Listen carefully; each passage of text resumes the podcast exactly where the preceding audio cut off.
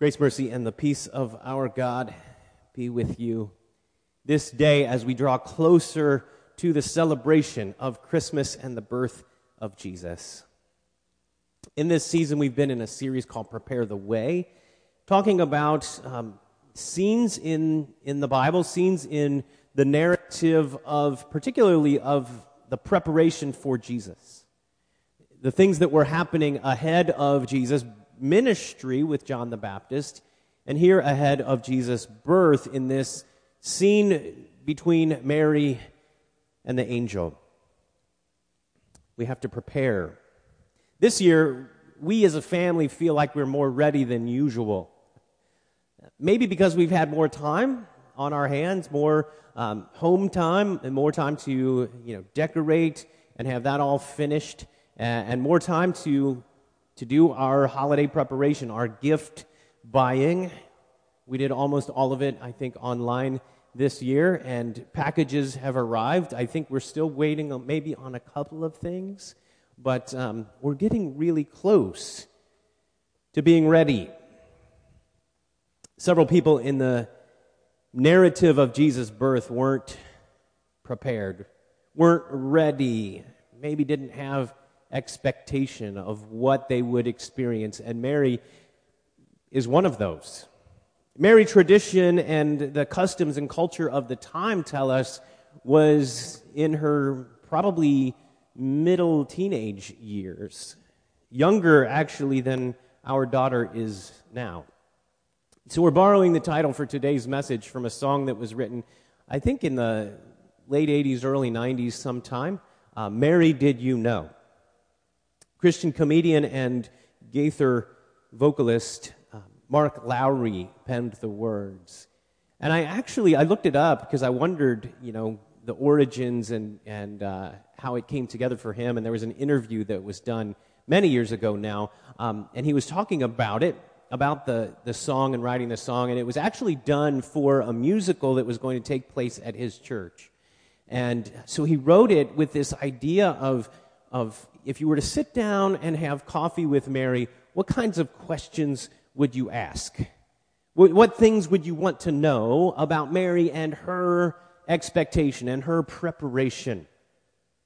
There are things we don't know because this text really doesn't tell us exactly. Um, you know, how many things did Mary understand, and, and what did she know? And, and so the song is a series of questions about that. But what we do know that happened when the angel appeared was fear and trembling.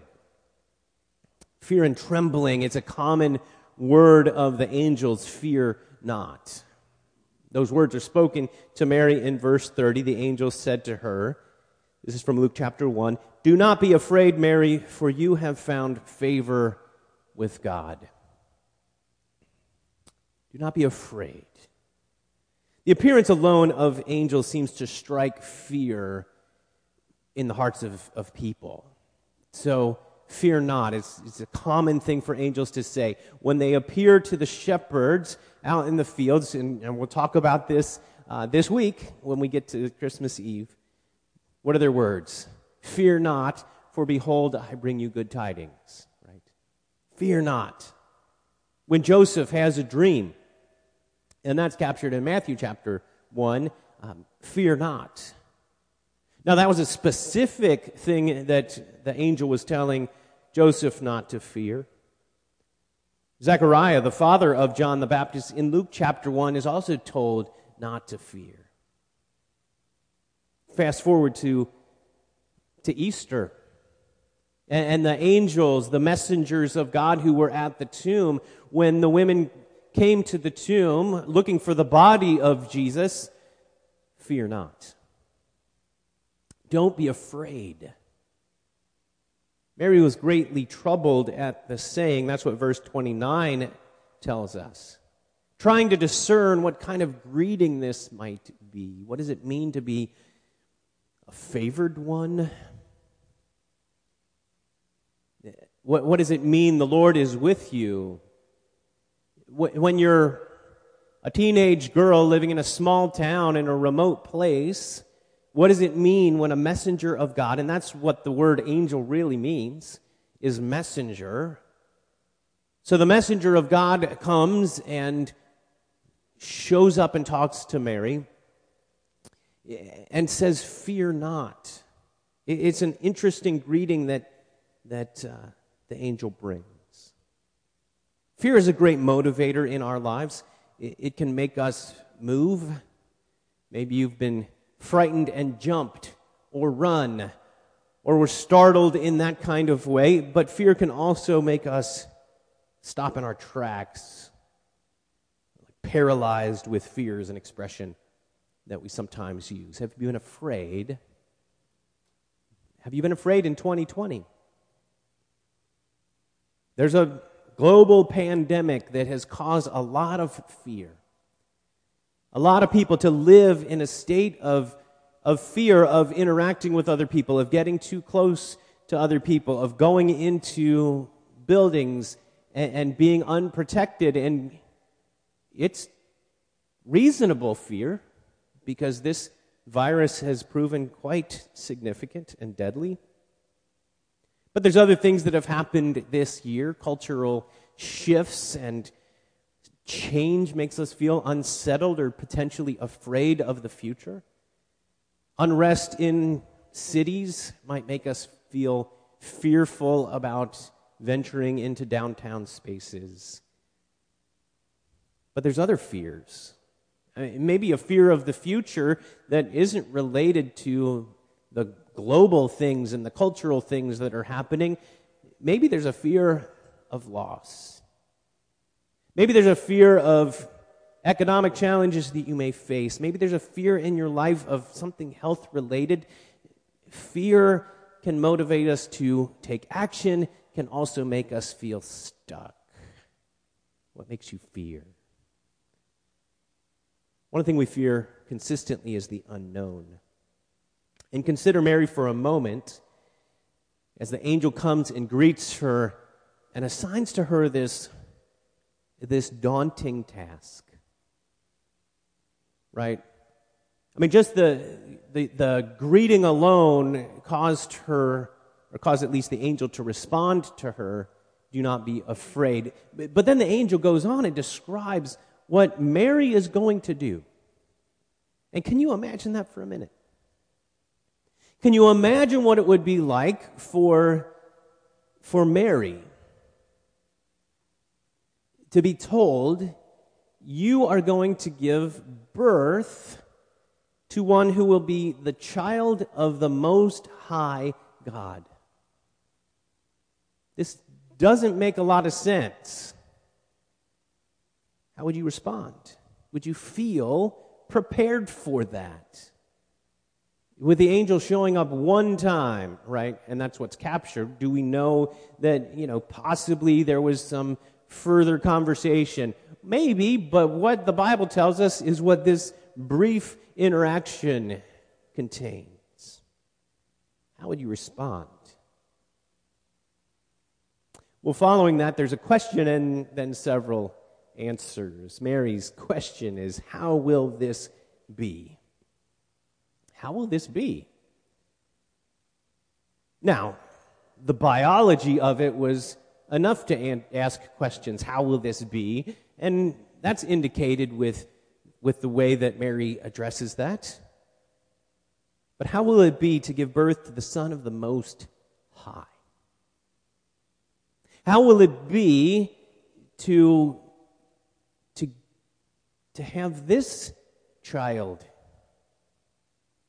the Son of God, the, the, the one who was promised, and all that comes along with it? How will this be? How will this work? Joseph was ready to change life plans. Mary and Joseph were betrothed, which is a bit more than engaged. It's connected in gonna be married um, terms. And so in that way, it's like engagement, but it's stronger than that. So Mary, uh, sorry, Joseph was ready to divorce her quietly, send her away, disconnect that, break that relationship off. until an angel showed up in his dream with answers for him. There's assurance for both of them. What questions would you ask of God's messenger if you were able? Like if a messenger of God showed up and talked to you about what your future would hold, what would you want to know? We had a recent Bible study, um, questions and answers. And we talked about some of the things that give us pause, some of the things that make us wonder. And the answers that we arrived at are all rooted and based in Scripture. We found, what does the Bible say about these things? But there's a lot of questions we still have. The best answer that Mary gets is in verse thirty-seven. Nothing will be impossible with God. There's plenty we might wonder about. Plenty of questions we might ask God if we were able. Plenty of things we would want to know if we could find out. But there's an answer there for us. Nothing will be impossible with God. Our lives, our plans, our expectations, our preparations for what might come next, nothing is impossible with God.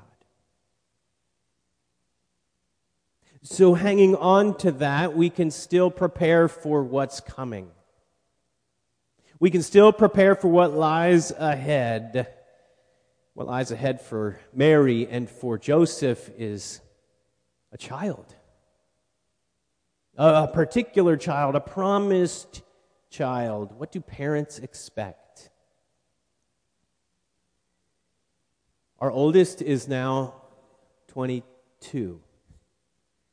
And so um, twenty-three years ago, at around Christmas time, Paula was expecting. And we had a book that she read and then shared highlights with me. What to Expect While You're Expecting.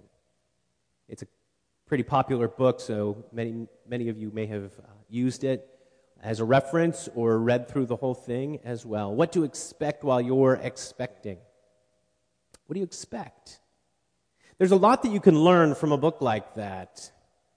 It describes, you know, the growth of the child from teeny tiny to getting bigger and compares it most of the time to food items. A pea, a bean, maybe an orange. I don't remember what the different things were.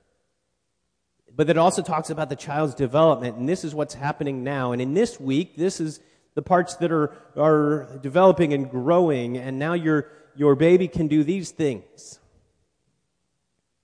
But until you learn in real life, do you know? We could understand and know what to expect from the manual, but the lab experience was much more educational. We, we didn't know how challenging raising children would be. And we've got great kids. We expected but didn't really understand the bond of love that we would have with our children. We knew things, but we didn't know everything, in other words. And most parents learn through experience. So Mary knew, but could not have known, and particularly about the descendant of David. Old Testament reading for today from Second Samuel chapter seven. There's a promise there. There's a preparatory promise given to David through Nathan, where he said in the end of verse eleven and verse sixteen, "Moreover, the Lord declares to you that the Lord will make you a house." See, David has just declared to Nathan he was going to build a temple. He was going to build a house for the Lord. And so God takes those words and kind of flips them back, and through Nathan tells David, I'm going to build you a house. not a physical house. But he goes on in verse sixteen, and your house and your kingdom shall be made sure forever before me. Your throne shall be established forever. It's one of the promises of one who was to come, a descendant of David. There are two genealogies captured in the New Testament. One in Matthew one and one in Luke three. Tradition suggests that one of those is of Mary and one is of Joseph. Matthew, who was addressing mostly Jewish people, would address Joseph's line and his descendants because in the legal sense, Jesus was a descendant of Joseph. But the idea is that Luke, more connected to the biology of what was happening, recognizing that, in fact, it says Joseph, who was supposed to be or understood to be the father, um, and it goes through the genealogy, but the idea being this is actually Mary's line. So if both Mary and Joseph were descendants of David, here's the son of David to be born, a kingly line. There were other prophecies that were being fulfilled, born of a virgin, which is connected into Mary's question. How will this be since I'm a virgin? Well, Isaiah even proclaimed that hundreds of years before. And so the angels prepared Mary and Joseph. In this text to Mary, he will be great. He will be called the Son of the Most High God. This is what is going on. He will fulfill this promise given to David. He will reign. This is the child who is being born. And in that dream for Joseph in Matthew one, do not be afraid to take Mary as your wife. The child is the Son of God, conceived of the Holy Spirit. They are prepared as they can be to step into the unknown. How do you step into the unknown? Have you ever had to do something where you didn't quite know which way was better, which decision made more sense? You didn't have all the details, you didn't have all the information, but you were at the point where you, you pretty well had to move forward. You couldn't hold back anymore.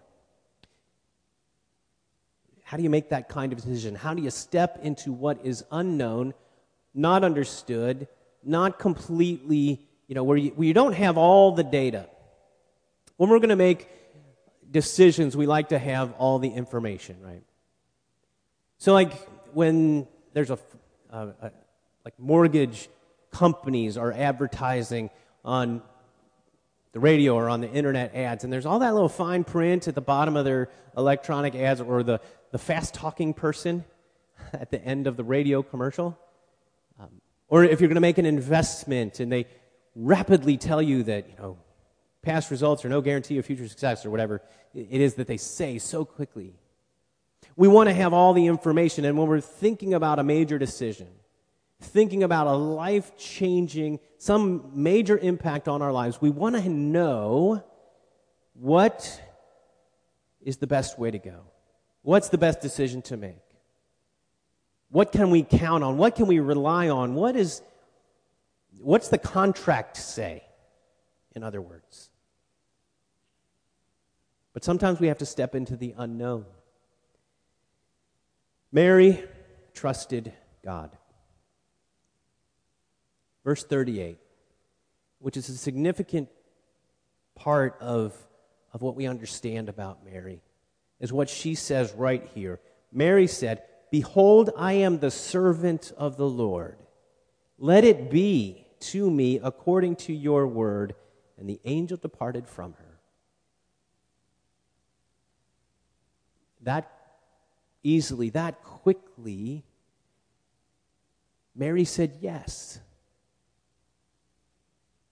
She believed the word of the messenger, and she carried out her role as the mother of Jesus. Mary, did you know? Did Mary know? There's been some criticism of these song lyrics, actually, which I don't quite understand because it's these series of questions. But the criticism is that Mary knew because of what the angel says. Mary knew. I'm not sure she knew everything there was to know. I don't think Mary knew and understood the suffering she would endure as the mother of the Son of God who died on the cross. I don't think she knew that. I don't think Mary knew everything that Jesus would do and how he would be hated by some and loved by many, but at the end of his life, practically abandoned and alone. And how she would be at the foot of the cross where her firstborn was laying down his life for the sins of the world. I don't think Mary knew all of that. So did Mary know? Well, yes and no.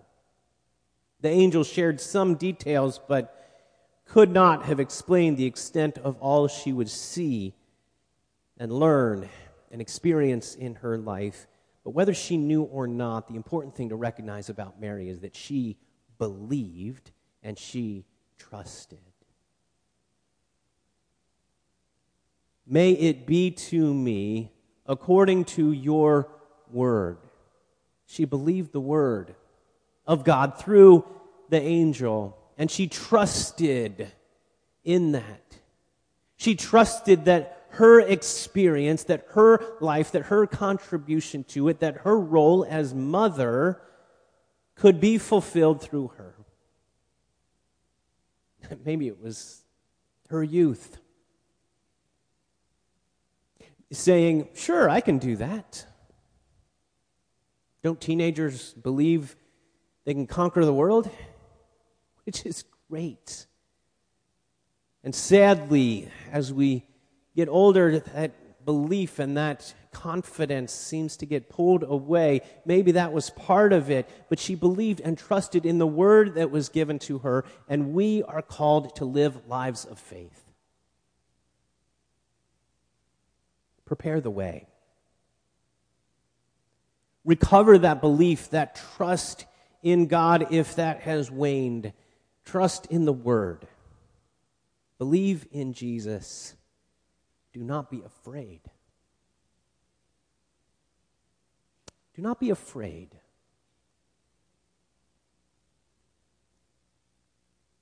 Fear not, the Lord is with you, and nothing is impossible with God. Through twenty twenty, those same words can ring true for us. Fear not, the Lord is with you. Through everything that you're dealing with, whether it's related to twenty twenty or not, fear not, the Lord is with you. Through successes that have been achieved, milestones that have been reached, when we might be wondering what's next, fear not, the Lord is with you. When we don't have all the details and all the answers and, and all the disclosures and a full contract of how things might work out, fear not, the Lord is with you. When we have to make a hard decision, fear not, the Lord is with you.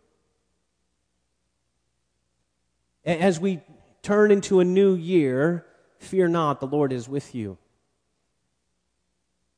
As we celebrate Christmas in a different way, fear not, the Lord is with you. Mary, did you know? Well, we don't need to worry about that, because what we know is that Mary believed and trusted in God. And we can trust in God too, in Jesus. Amen.